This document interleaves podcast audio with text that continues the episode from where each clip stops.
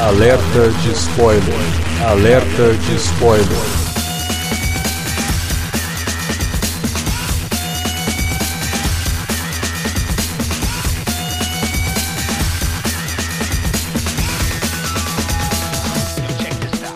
Olá amigos, eu sou Alexandre e este é o Alerta de Spoiler de Jogador número um, novo filme do Steven Spielberg, adaptação de um livro bem famoso aí nos últimos anos e que chegou aos cinemas na última semana, então vamos comentar aí. Para falar desse filme tá aqui Wilker Medeiros. Pois é, de volta para falar de mais um grande filme do nosso querido Steven Spielberg, grande filme sci-fi, né, que... sempre ele acerta aí nesse gênero. Pois é, mais um acerto do Spielberg, então vai virar agora o novo, novo mote da vez, né?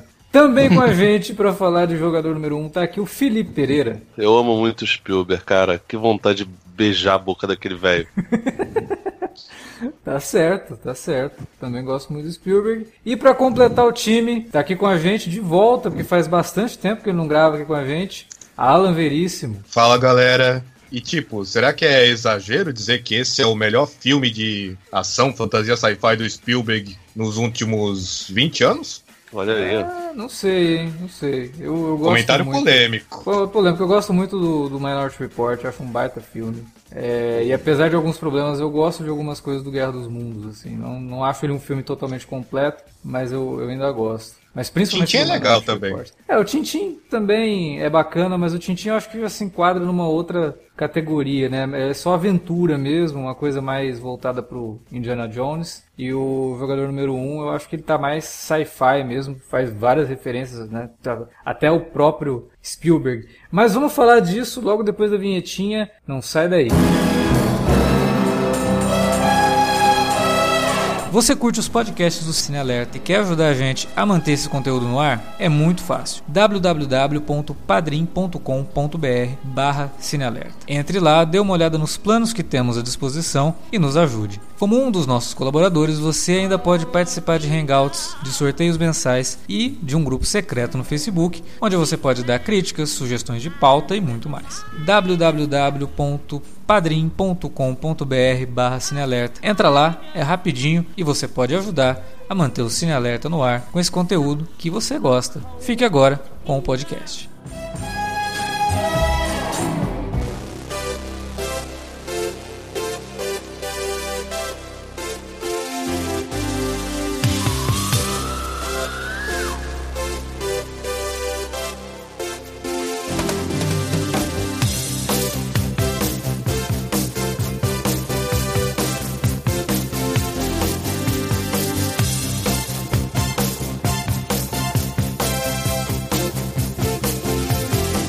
Quando eu saí do cinema, depois de ter assistido o Jogador número um, eu me lembrei da reação que eu tive quando eu assisti o Hugo Cabret do Martin Scorsese. Porque o Scorsese foi lá, fez o Hugo Cabret numa época que estava todo mundo experimentando três D, né? E a maior parte dos experimentos não eram tão bons assim.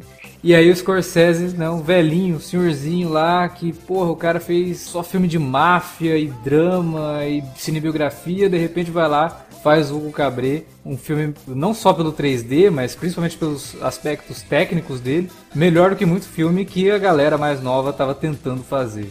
E o Spielberg meio que vai pelo mesmo caminho aqui no Jogador número um, né? Ele pega um filme pop pra caramba, dialoga com uma, com uma galera muito jovem. Porra, o Spielberg tem quantos anos? Já passou dos setenta.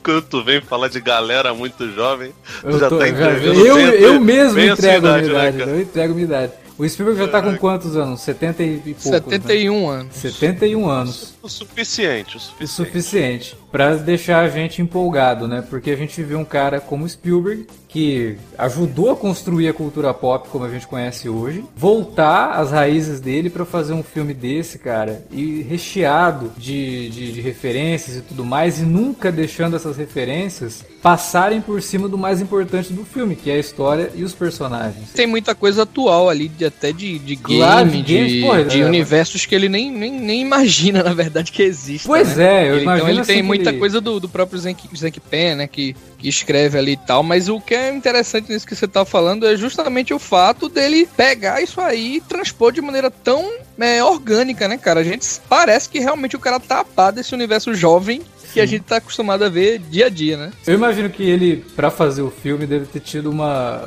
um auxílio de, de um pessoal bem jovem pra falar, ó, isso daqui é assim, isso aqui é assim e tal. Mas, no geral, ele também faz muita referência a coisas dos anos oitenta, noventa e até setenta, que aí ele manja, né? E aí ele, ele manda muito melhor quando ele tá colocando, sei lá, o Gigante de Ferro junto com o Godzilla, o Mecha Godzilla, aliás, Mecha junto Godzilla. com o, o Gundam. Cara, aquilo ali é um orgasmo robótico, né? Porque é uma coisa de louco aquilo. Quando aparece tocando é. o tema do Godzilla ainda. Eu, né, foi, eu fiquei mais surpreso por tocar o tema do Godzilla do que a aparição do Mecha Godzilla, na verdade. Porque é, é porque, assim, o Alan Silvestri, ele fez uma trilha muito boa, que remete bastante às trilhas que ele tinha feito no passado. Silvestri entra, assim, com temas que já são dele, né? Tipo o tema do, do De Volta para o Futuro, que ele dá de, algumas dicas ali do tema e tal. Só que, pô, o tema do Godzilla, né? E aí entra no meio da batalha, eu falei, cara, que coisa fantástica. Mas como eu tinha falado, é, são exemplos de referências que acontecem o tempo todo durante o filme. O tempo... Inclusive, esse filme vai ser divertidíssimo assistir no Blu-ray, né? Você parando assim pra dar pausa naquelas cenas e ficar procurando personagem ali. Mas jamais ele deixa de lado a história. E por que eu tô falando isso? Porque a gente várias vezes vem comentar blockbuster aqui, principalmente blockbusters baseados em, em franquias muito grandes, né? Como os filmes da Marvel, os filmes da D C... E aí a gente fala, pô, os filmes da D C ficam fazendo referência toda hora, e aí os fãs ficam ali, né? Nossa, olha, ele falou isso porque aconteceu no Action Comics trezentos e vinte e cinco, o personagem falou isso, aí o cara tá falando aqui no filme, só que não traz nada pro filme, não, não acrescenta nada pra história, é só referência pela referência.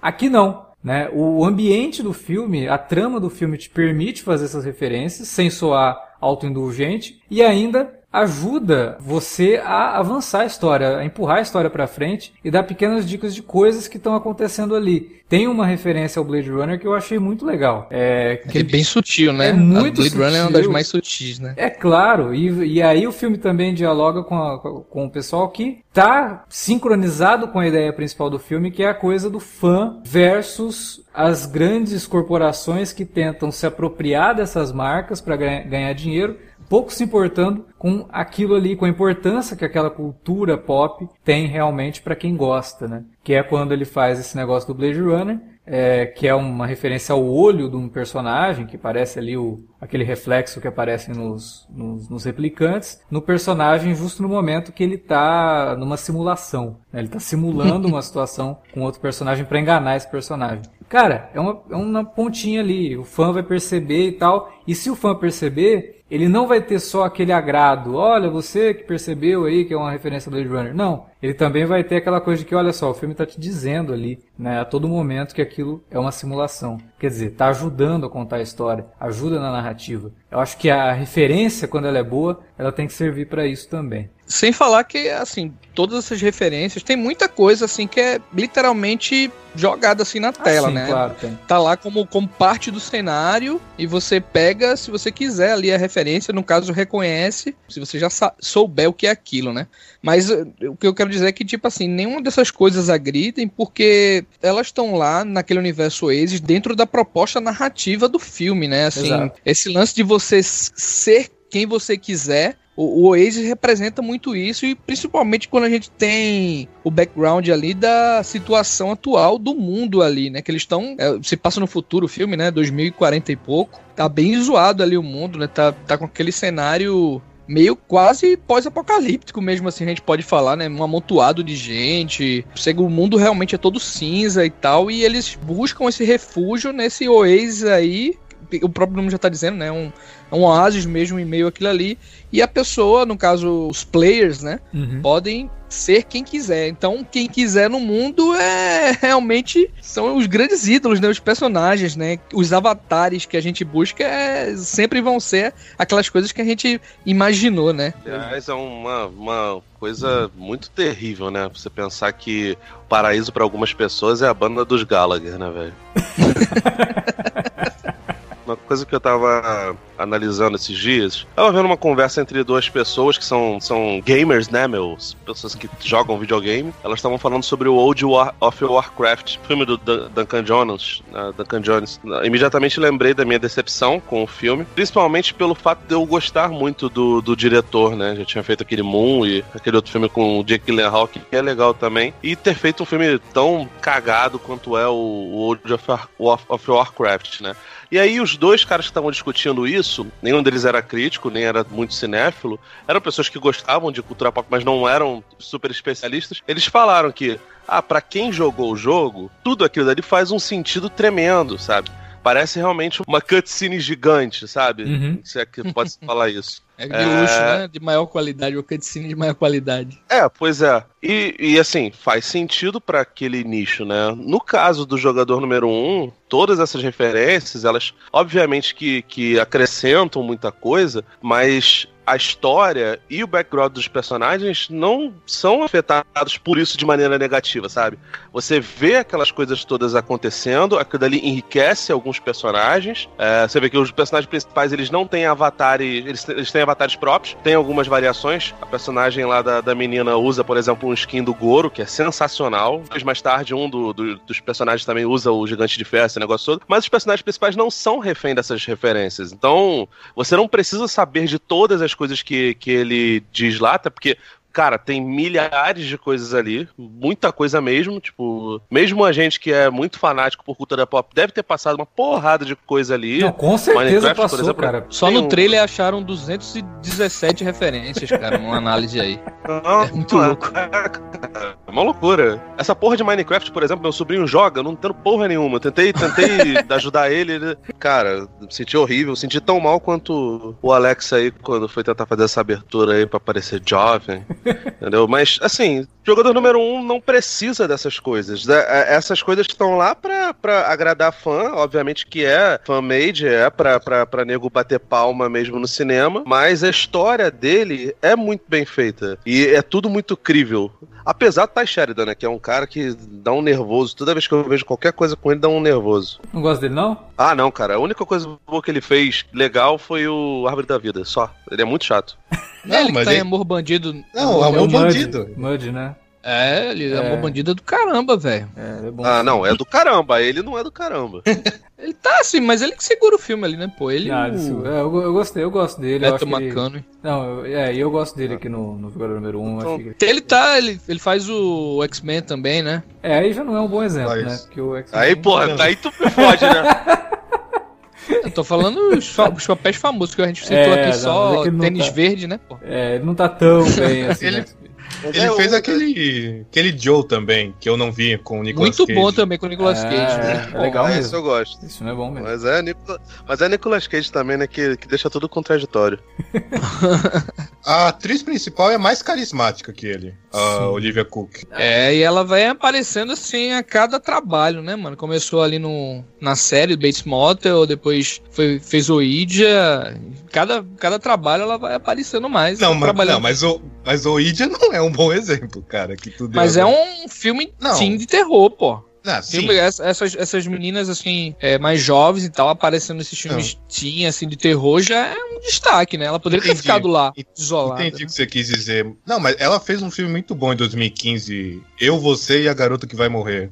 Ah, esse filme é bom, cara. É maneiríssimo. Ela tá muito bem nesse filme. E nesse aqui ela tá muito carismática também. Ela, eu, eu boto mais fé no futuro dela do que no Ty Sheridan, pelo que eu acompanhei da carreira dos dois até o momento. Ela é mais versátil, né? Eu acho que o Ty Sheridan, ele tem uma coisa assim de não, não perder muito aquela característica dele. Assim. Você vê que ele, não. ele como o Scott Summers no X-Men, não é muito diferente uhum. do personagem que ele faz aqui. Mas eu gosto muito também da Lena Waithe, né? Tinha visto ela no Master of None. E... Ah, ela tá ótima e também. Ela tá Isso. excelente, divertidíssima. O Ben Mendelsohn... Fazendo é, vilão, é aquela coisa, né? Eu, eu gosto é, muito. Ele sempre faz esse mesmo personagem. É, é característico. Mas ele é ótimo, ele gente. É muito ele bom. É ótimo. Ele é bom, mas sempre esse mesmo não, cara. Não, né? não.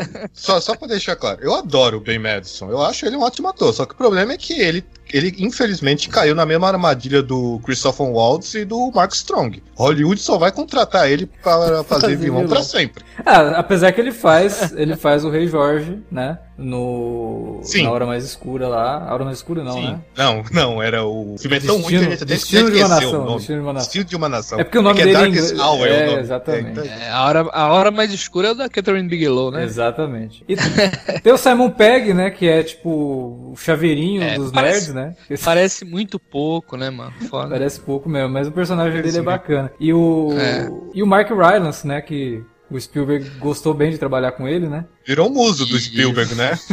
Isso. A Rylance é muito bom, é muito ele bom, é cara. Ele é muito bom. Ele tá divertidíssimo no papel do nerdzão. Eu vi. eu vi uma galera reclamando que achou que ele tava muito over no papel, mas sei lá, eu achei que tava certo, na medida Porque certa. Porque o personagem dele, ele é meio desconexo mesmo assim do mundo, Exato. Né? Ele é meio... Eu achei tão boa a interpretação dele, aquele olhar dele pro nada, sabe? Aquela coisa assim de... Exatamente. Ele, é. tá... ele realmente é isso que você falou, ele é desconexo com o mundo, ele Ele não tem destino social nenhum, ele não sabe, né, se comportar com uma garota, até acaba perdendo a garota pro sócio dele por conta disso. E ele tem aquele jeitão dele, assim, todo inocente. E o Mark Rylance, Talvez cara... Talvez ele indique até um Asper ali, né, Alex, também, né? Assim, eu né? acho que sim, acho que sim. O, o Mark Rylance é um cara que tá com quantos anos? Ah, já deve ter seus sessenta e pouco também, velho. Então... Porra, ele tá fazendo um personagem que em momentos ali ele interpreta a versão jovem do personagem e ele lembra muito Go- os jovens que a gente vê hoje. Com certeza, e eu gosto muito do personagem dele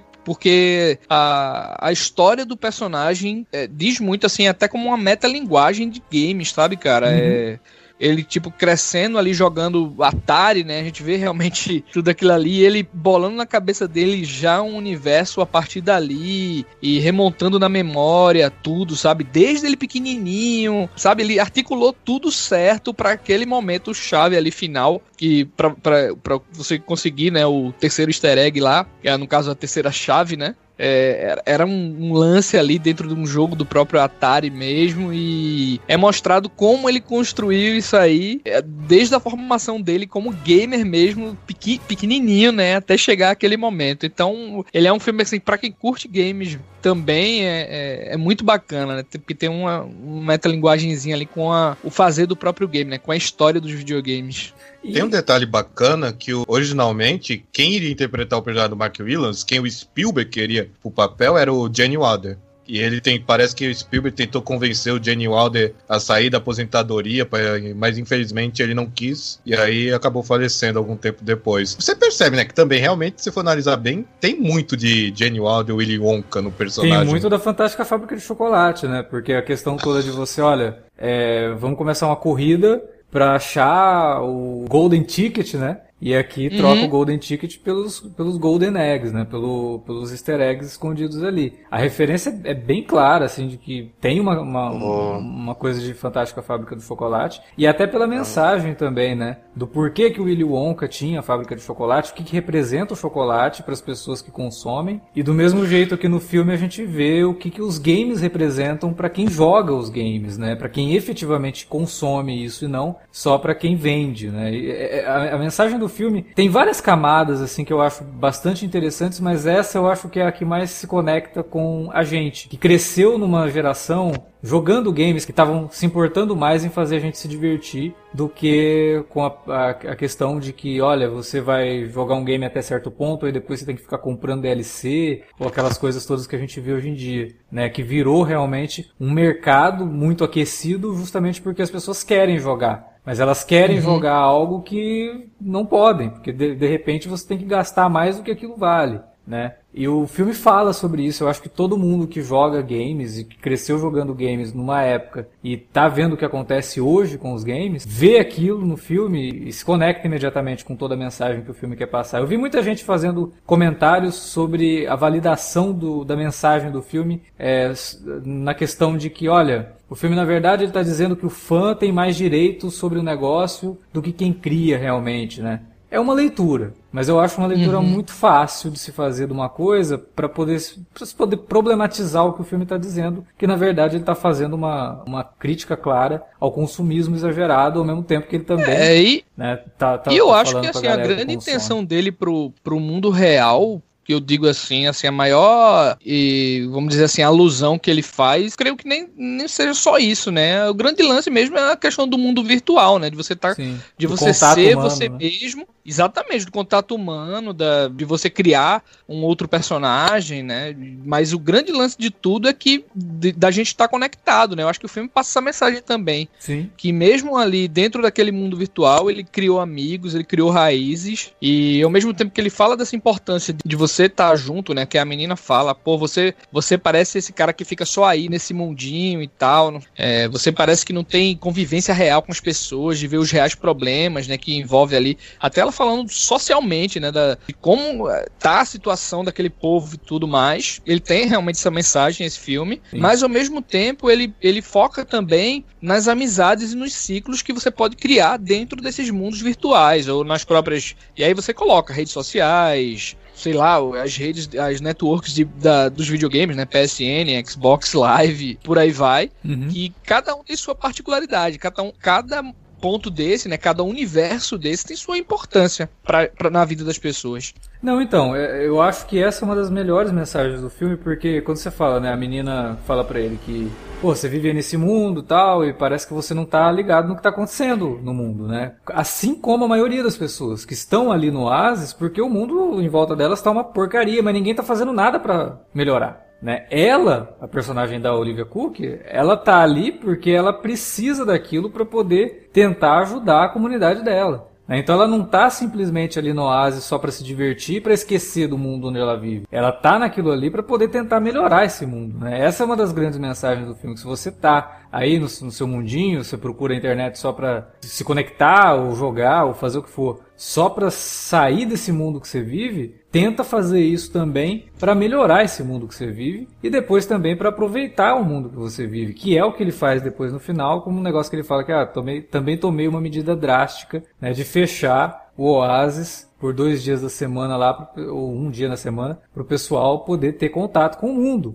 né? Porque tem um momento lá que ele, ele fica um tempão, né, sem se conectar, ele olha e fala, cara, como as coisas aqui são coloridas, né? Como esse mundo ainda tem coisas bonitas para oferecer, né? A gente precisa dar um jeito de começar a aproveitar isso. Essa é uma das mensagens bonitas do filme, um pouco piegas, mas eu acho que é bastante uh, providencial para o que a gente vive hoje, né? A gente já comentou aqui em outros podcasts, falando sobre tecnologia, a gente falou sobre isso num, num minicast de Arquivo X. As pessoas vão, saem, né, é, em grupo, vão para um, um, um restaurante, vão para um, um barzinho e ninguém olha para a cara um do outro, todo mundo com o celular na mão, né, entrando uhum. no Twitter, no Facebook. Então por que, que vocês saíram então? Fica em casa. E, e eu acho que o filme também fala sobre isso, ele, ele se conecta com isso, mas é óbvio que a, maior, a grande mensagem dele, o, o a grande ideia que o filme tem ali é a questão da cultura pop, como a cultura pop é importante para quem consome ela, né? Mesmo que as grandes corporações, como eu falei no começo, se apropriem, porque na verdade tudo que a gente consome de cultura pop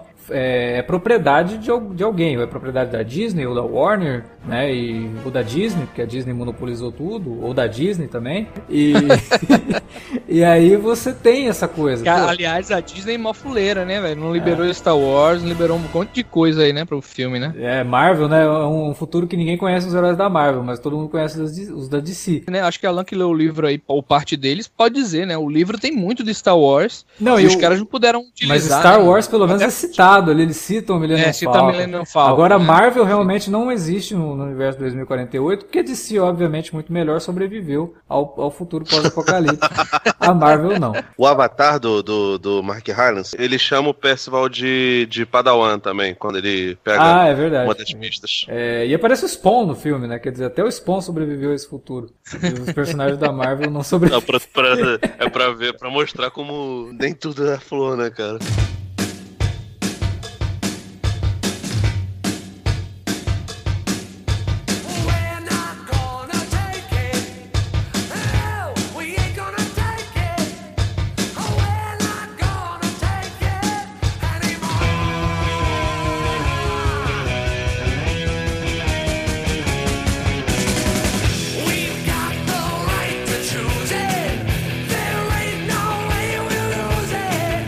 This is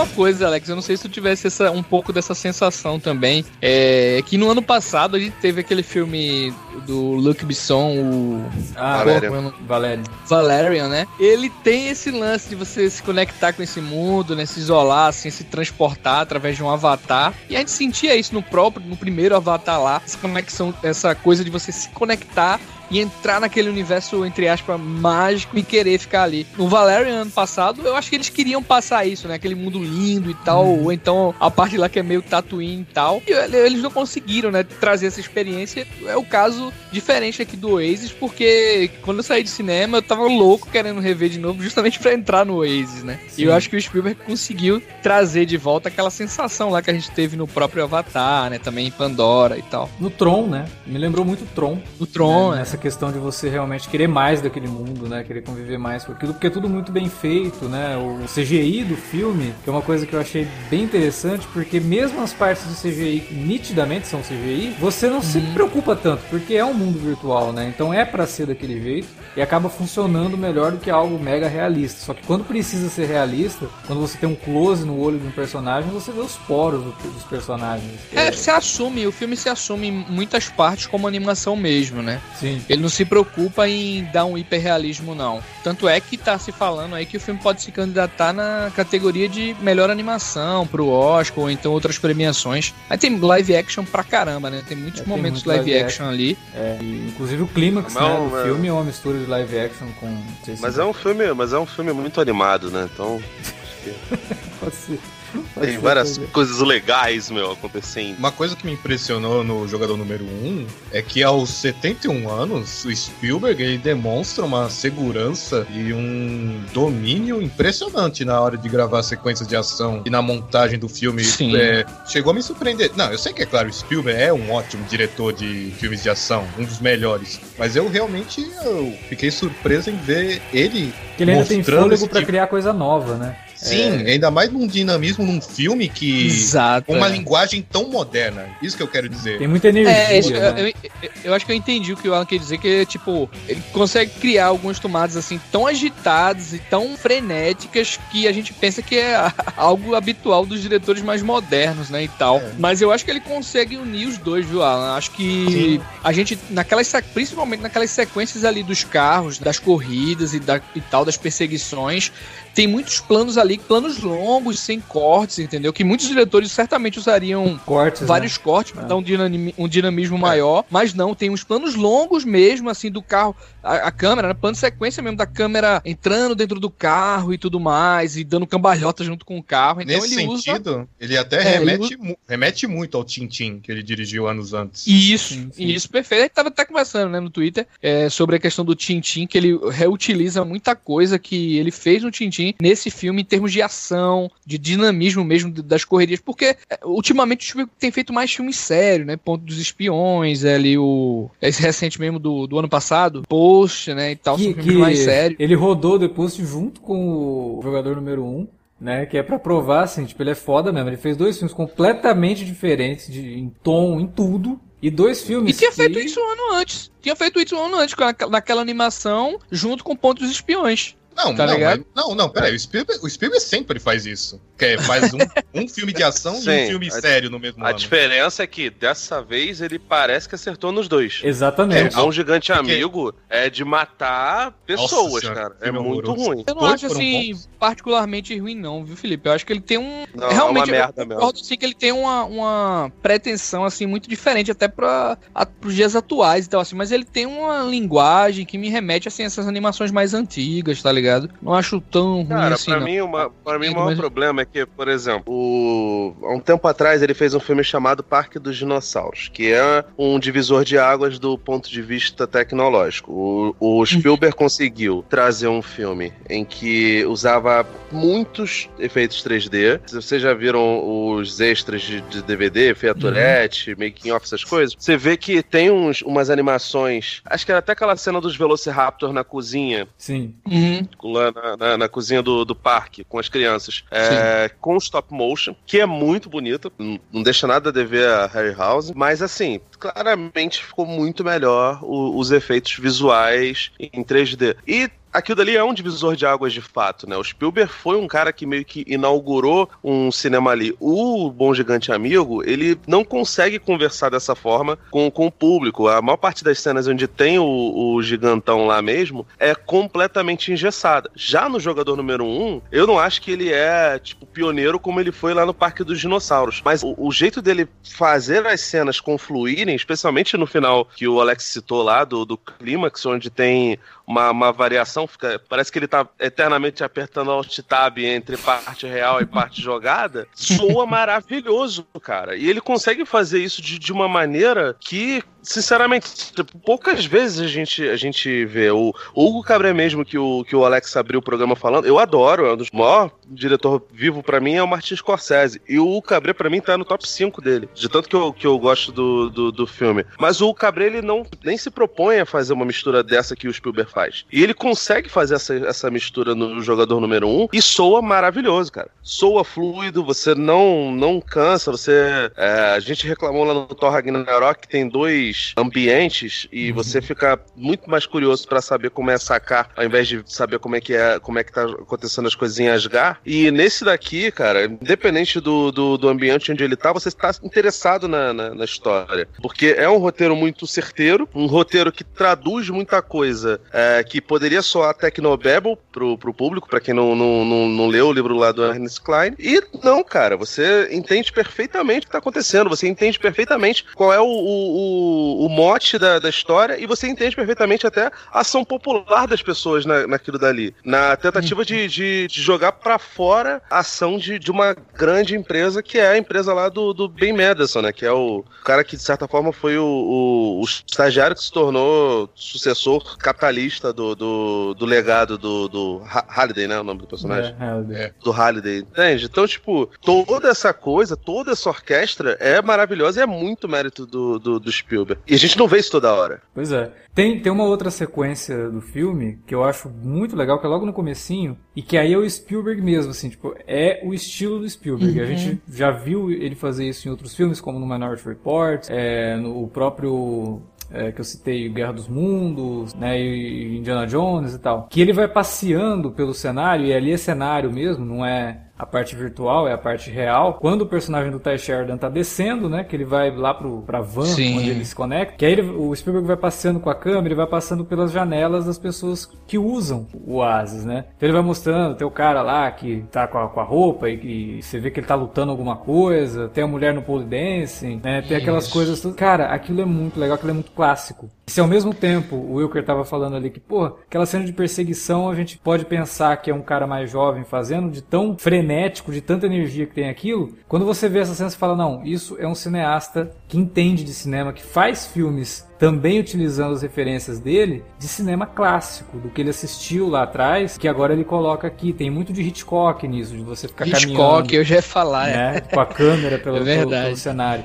E é isso que talvez um diretor mais jovem no filme não conseguisse não trazer, sabe? Talvez conseguisse, né? Mas eu acho que o Spielberg consegue trazer com mais eficiência do que, sei lá, porque eu odiaria que esse filme caísse nas mãos de um Michael Bay da vida, entendeu? Imagina, que desastre. Ele faz isso em dois momentos, né? Essa questão da, da câmera passear, e logo no começo do filme também. Tem esse lance do apartamento, né? Não uhum. é um apartamento, é um conjugado ali, né? De casa amontoada. É, amontoado de trailer, cara. Muito bom. De trailers, é verdade. E depois, quando ele adentra no mundo, né, aquele, ele passa ali por aquele mundinho primeiro é, cheio de água, né, como se fosse assim, um surf é, ali. Já é, já Depois é ele vai passando pelo mundo do Minecraft e vários outros mundos, viajando mesmo com a câmera, né, mostrando as dois como é que tá. Primeiro, como é que tá aquele mundo, é, o, o mundo real, como ele é cinza, como ele é, é um, realmente esse amontoado de coisas e desinteressante, e é, como aquelas pessoas estão desplugadas desse mundo, né, todo mundo ali tá com óculos, e quando ele mostra o outro mundo, que é o, o Oasis, ele mostra como uma maravilha também, sabe, ele faz esse, ele cria esse paralelo também no começo aí. Agora, tem uma coisa que o Alex falou, até aí ele citou, o, tem uma partes, né, ideias realmente meio piegas e tal ali e tal, só que é algo que percorre, né, a carreira do próprio Spielberg já, e eu acho até meio que um charmezinho, sabe, da parte dele, assim, ter isso nos filmes dele, essa ideia, né, até Ponto de Espiões, que eu adoro, e o final do filme é piegas pra caramba, né, cara, sim, e, sim. Então todos os filmes dele meio que carregam também esse, esse lado escoteiro aí. Não, mas eu Às acho vezes... que combina mais com o Jogador Número um do que com Ponto de Espiões, eu acho que combina mais com essa coisa da aventura, do filme Sessão da Tarde, que ele fez aqui no Jogador Número um, do que nos filmes sérios. Eu acho que nos filmes sérios atrapalham um pouco, sabe? Desconectam um é pouco. É porque nos filme. filmes sérios a pessoa leva já pro lado político, né? Pro lado meio... Não, olha como é o cidadão americano, né? O American Life e tal. É. Sempre encaram dessa maneira, assim, nos filmes mais sério que ele, sérios nossa, que ele faz. Mas Cavalo sabe? de Guerra ninguém merece aquilo. Ah, não, Cavalo nossa, de Guerra é um troço... Mas assim, o... é a parte, né, mano? É, eu, eu acho ofensivo no Lincoln, por exemplo, sabe? Que ele se... A gente já falou isso várias é, vezes ali aqui. É, ali ele... é complicado. Ele mesmo. perde a chance e... de terminar o filme de uma forma sensacional... do Lincoln indo embora, você sabe que ele vai morrer naquela noite, você sabe que ele tá indo pro teatro e que, que ele vai morrer, não, ele não consegue, tem que, nossa senhora, é, aí eu acho ah, mas, mas como eu tô falando, acaba sendo um charme, né, assim, da... é, não, mas aí é, aí eu já acho que atrapalha a, a própria narrativa. Agora, uma coisa, né, a gente tá elogiando bastante o filme, mas a gente não pode deixar de lado alguns probleminhas que ele tem, principalmente no primeiro ato e no último. Eu não sei se vocês concordam com isso. O primeiro ato eu achei de um nível de exposição que já estava me incomodando, sabe? É, narração em off, apresentação, apresentação de tudo, narração em off que desaparece do filme, né, de uma hora para outra, para de ter narração em off. E no começo ela é chatíssima, porque ela tá mostrando o que o personagem pensa, ela tá dizendo o que o personagem tá contando pra gente e ao mesmo tempo tá sendo mostrado na tela que ela... Por exemplo, é o que eu falei, tá mostrando ali caminhando pela janela do, dos apartamentos e ele tá falando o que a gente tá vendo. As pessoas procuram o Oasis, porque... Tá, cara, eu já percebi, você tá me mostrando isso, não precisa de narração. Né? A gente pode escalar montanhas com o Batman. E aí mostra tá lá. a pessoa escalando a montanha com o Batman. É, tem que explicar Nossa, a piada, né? Tem que contar a piada. Então assim, isso, isso tava, fez com que eu demorasse a entrar no filme. Quando para um pouco com a exposição, aí eu comecei a deixar o filme me levar junto. Porque no começo tava difícil. É, eu acho que p- pelo filme ter sido corroteirizado pelo próprio autor do livro, eu não sei, não li o livro, mas eu imagino que vários dos diálogos ali expositivos e as narrações talvez fossem texto do próprio livro, que ele estava tentando adaptar para um, pra um, uhum. uma linguagem mais cinematográfica, mas não estava funcionando. É como se você assistisse ao Harry Potter todo na, no começo ali. Imagina o Harry Potter narrando que ele, que ele é maltratado pelos tios, que ele foi abandonado, que não sei o que. Cara, seria chatíssimo. Você já viu aquele Demolis Game? Esqueci o nome do filme aqui. Acho ah, que é a grande, a grande jogada. É, não vi ainda. É, é o do Aaron Sorkin, é o do Aaron Sorkin. Exatamente. Ele é o filme do Aaron Sorkin. Você percebe que, mesmo que você não conheça o Aaron Sorkin, você vendo o filme, dá pra perceber que é dirigido por um, por um sujeito que tem um, uma característica de escrita de roteiro muito forte. Sim. Porque o tempo todo o filme é narrado e ele é cheio de frases de efeito e frases muito longas. O filme, ele, o filme tem uma boa fluidez, sabe? Mas em alguns momentos você percebe que a coisa tá demais, sabe? Um pouquinho a mais. Pra mim, no caso, o Jogador Número um, ele tem, tem muitos momentos desse. É...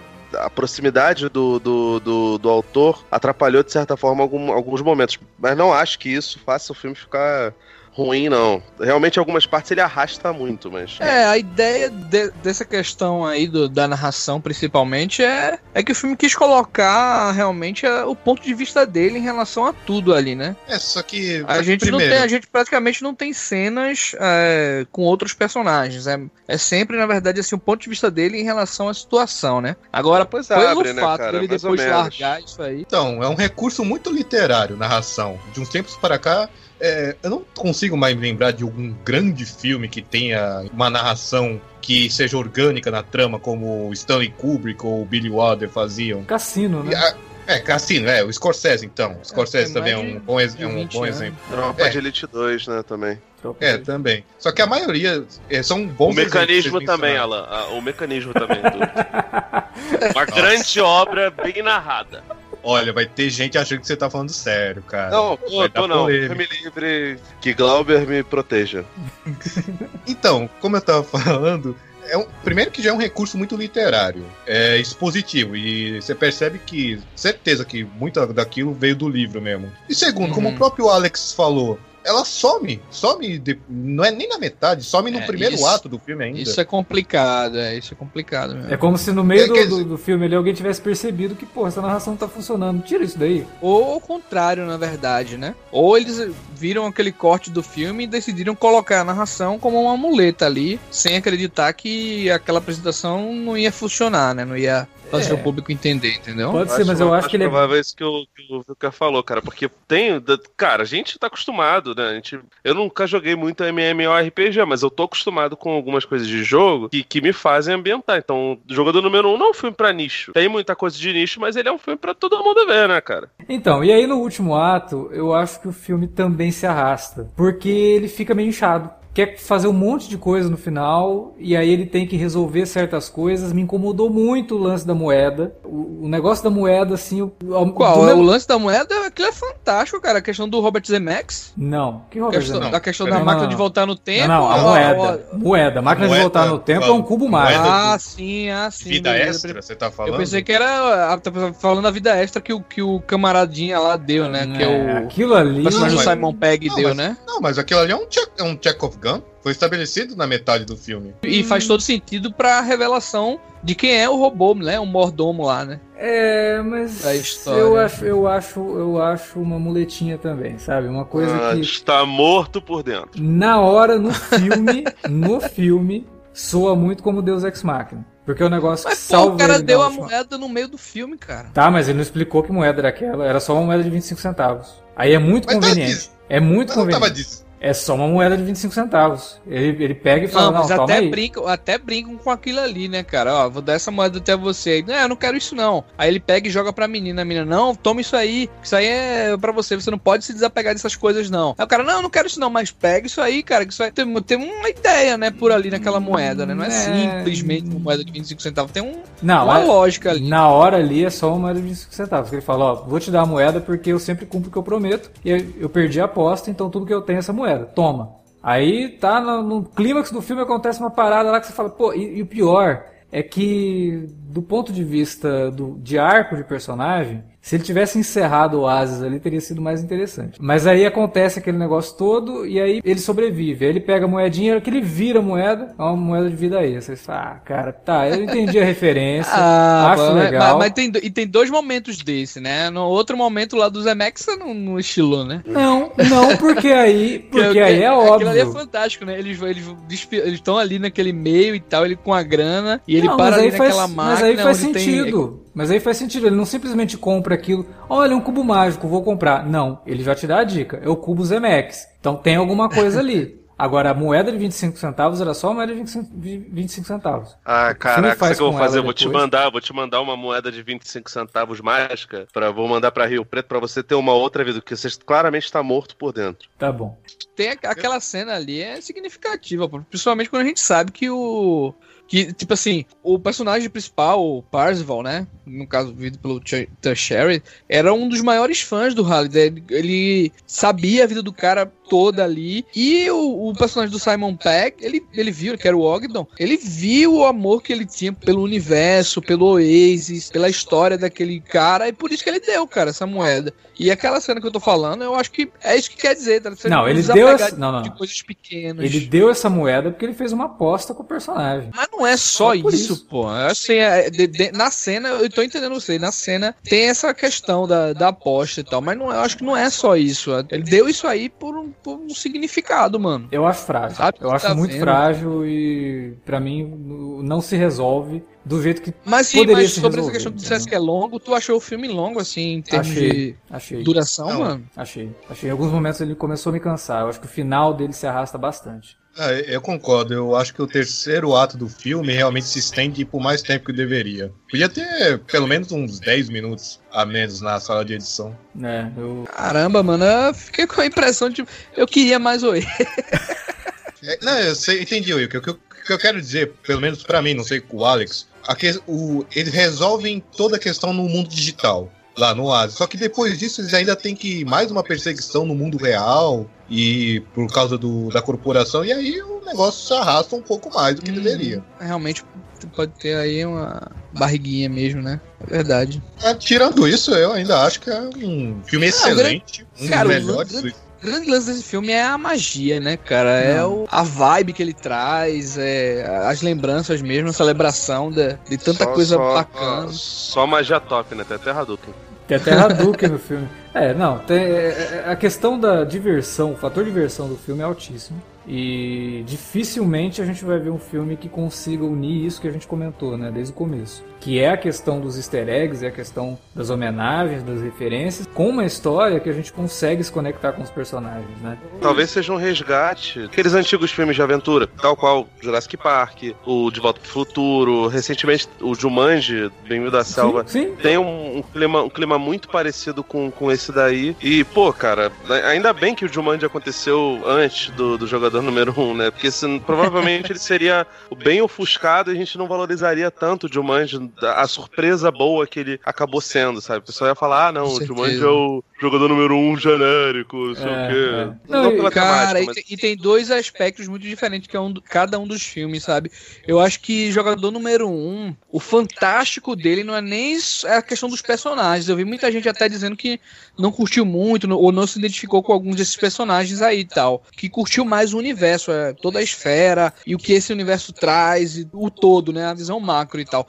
E os Mães, pra mim, é justamente o contrário. O que eu achei fantástico naquele filme foram os personagens, assim, a, a, o elenco afiadíssimo, funcionando perfeitamente ali, os quatro, sabe? Então, enquanto um brilha nos personagens, o outro brilha no universo, sabe? Não tem pra que duelar, né? É, não, filmes, sinceramente, não. Eu pessoalmente acho que os, os dois brilham nas duas coisas. Eu acho que os dois filmes têm personagens muito bons. Nisso, o Jumanji acaba ganhando um pouco mais, concordo, mas eu acho que os dois filmes têm personagens muito legais e acho que os dois filmes têm universos muito legais e sabem construir esses dois universos. E o Jumanji, ele ainda tem uma vantagem, que ele é um pouco mais realista, né? Porque ele tem coisas realmente filmadas em locação, tem selva, tem, né? Já o, uhum. o outro não, ele te exige um, uma, uma experiência prévia mais de game mesmo, pra você aceitar melhor tudo aquilo, mas eu acho que os dois funcionam nos dois sentidos, assim. Eu só acho que, ao contrário da franquia do Jumanji, o Jogador Número um, ele funciona muito bem como uma história fechada. Ah. Não precisa ter continuação. Não,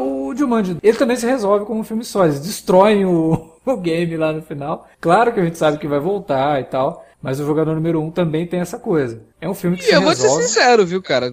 Esse Jumanji Bem-vindo à Selva aí, se tirasse o livro lá e o nome Jumanji, dá pra fazer um filme isolado e tal. Vejo é, não. ligação, não, sabe, assim, nenhuma. A ligação que eles fizeram é uma ligação óbvia aí de roteiro, né? Vamos interligar isso aí, essa experiência. Mas ele poderia funcionar como um filme isolado também. Não, eu também tá acho ligado? Que ele funciona isoladamente. Porque a gente até comentou isso quando a gente gravou sobre ele, que ele é uma continuação, entre aspas, mas é muito mais um, re- um reboot da, da, da própria franquia. Isso, que consegue é, caminhar com as próprias pernas. Não precisa do, do, do conhecimento prévio do filme com o com Robin Williams. E assim, eu não vou dizer que é tão isolado que nem Cloverfield de paradoxo, tá ligado? Que a gente sabe que tem nada a ver com a ideia original que interligaram só por questão... Então, então é um pecado você, você... citar esse filme essa aqui porra no meio dos no, no podcast do, do Red Player One falando do Jumanji, né, cara? Não, eu essa, não, essa parte eu não, por favor, tá? Eu não vi esse filme até hoje. Não, não, porque, não, porque você, não, você tá não, correto, Alan, porque você não. é um cara que, que preza pelo seu tempo.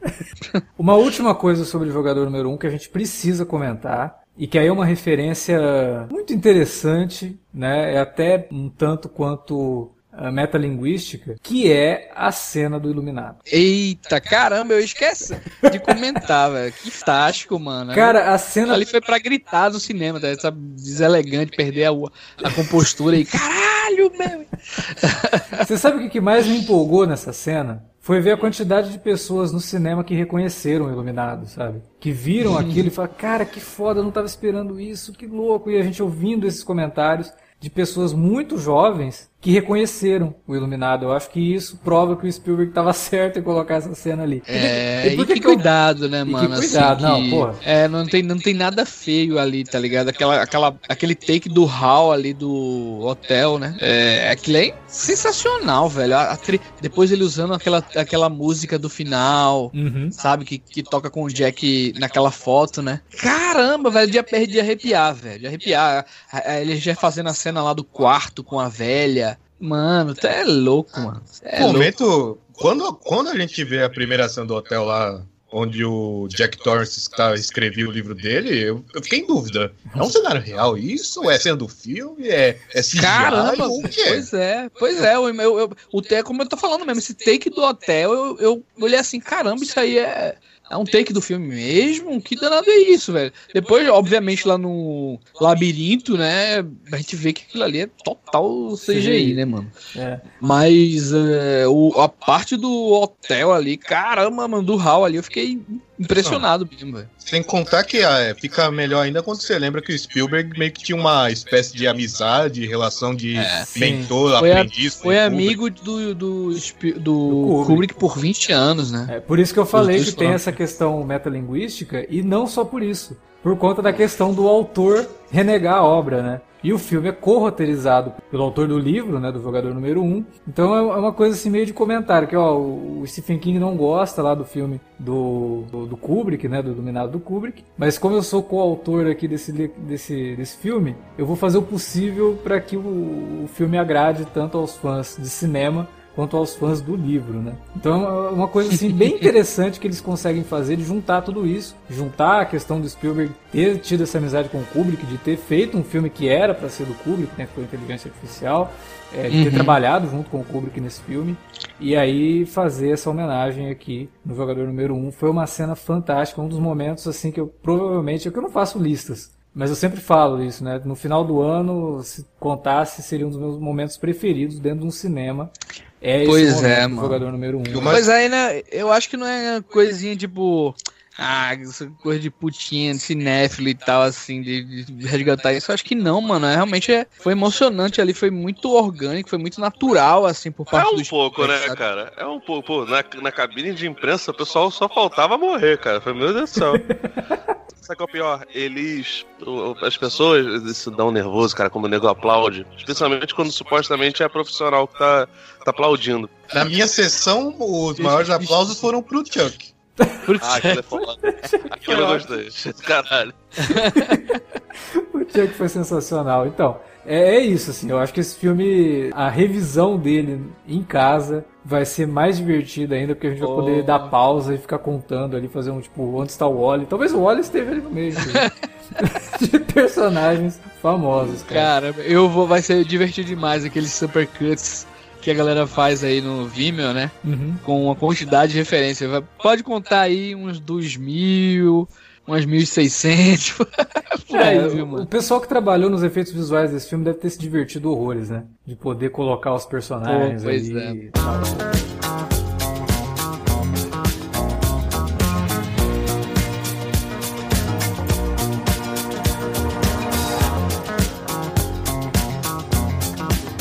Então, se você não assistiu o Jogador Número um e ouviu esse podcast até o fim, não tomou tanto spoiler assim, né? Foi um alerta de spoiler, spoiler. Então vai lá, assista ao filme, você vai se divertir bastante. Se você assistiu ao filme, espero que você tenha se divertido com o nosso podcast. Fala pra gente o que você achou de Jogador Número um aí na área de comentários, ou manda um e-mail pra alerta vermelho arroba cinealerta ponto com ponto b r. Não se esqueça também que estamos nas redes sociais, facebook ponto com barra cinealerta ou arroba cinealerta no Twitter. Utilize as redes para falar com a gente e para divulgar os nossos podcasts e outros conteúdos aqui do site.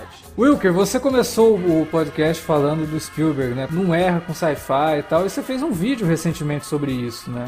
É, eu fiz um vídeo, tinha feito uma maratona, na verdade, assim, dos filmes do Spielberg antes, principalmente dos sci-fis, né? Antes de ir pro cinema, eu vi Jogador Número um e muitos filmes que eu tinha na minha cabeça, assim, que, tipo, eu vi na época e, tipo, eu não gostei tanto e tal, e os dois, o caso foi justamente Minority Report e Guerra dos Mundos, assim, todos os dois cresceram muito pra mim agora. A minha cabeça mesmo, o Spielberg não erra em sci-fi, nem quando ele é, trabalha... É, de, um pouquinho assim, né? Nem quando ele mexe com isso e tal. E eu me empolguei nessa aí, fiz um vídeo lá justamente sobre os trabalhos do Spielberg, né? Na carreira dele, assim, do, é, que ele percorreu pelo sci-fi. Tem muitas coisas passadas, algumas, algumas coisas até de dez anos assim e tal. Mas sempre que ele vem, ele volta e revoluciona e cria algo novo, reinventa, adapta um grande nome assim do sci-fi, tá ligado? Agora pegou uma coisa, um cara mais jovem aí, né, pra adaptar. E eu fiz esse vídeo aí, se vocês quiserem, vai estar aí, eu acho que o link na descrição, conferir lá. É, canal Imersão Cultural. Pois é, o link tá na descrição. Aproveite, se você não é inscrito no canal do Wilker, clica lá no botãozinho, se inscreve, clica no sininho lá para receber as notificações e confira os vídeos toda semana, né, Wilker? Tem, tem, tem vídeo novo. Toda semana, toda semana. Geralmente todo sábado, né? É isso aí. Todo sábado à tarde eu tô postando. E um último recadinho, w w w ponto padrim ponto com ponto b r barra Cinealerta. Entra lá, dá uma olhada se você gosta do nosso conteúdo. Entra lá e confira os planos que temos à disposição que podem fazer com que você ajude a gente a continuar o nosso trabalho por aqui. A gente fica por aqui. Daqui quinze dias tem alerta vermelho e alerta de spoiler. Eu acho que o próximo é de um filminho indie que vai estrear no final de abril. É um filme de super-heróis, mas são super-heróis que o pessoal não conhece, né? Aqueles da Marvel, os Vingadores e tal. Talvez a gente grave sobre esse filme. É um filme pequeno, a gente não sabe ainda se a gente vai gravar ou não. Mas já fique aí preparado para assistir um cinema. É, privilegie aí as pequenas produtoras e vá assistir Vingadores. Beleza, gente? Valeu pela audiência de vocês. Valeu pela, pelo retorno, Alan. Espero que você volte mais aqui para gravar com a gente. Eu sei que tua vida tá meio corrida, mas espero que você volte mais aqui para falar de cinema com a gente, de séries também. É isso. Até mais, galera. Valeu. Falou!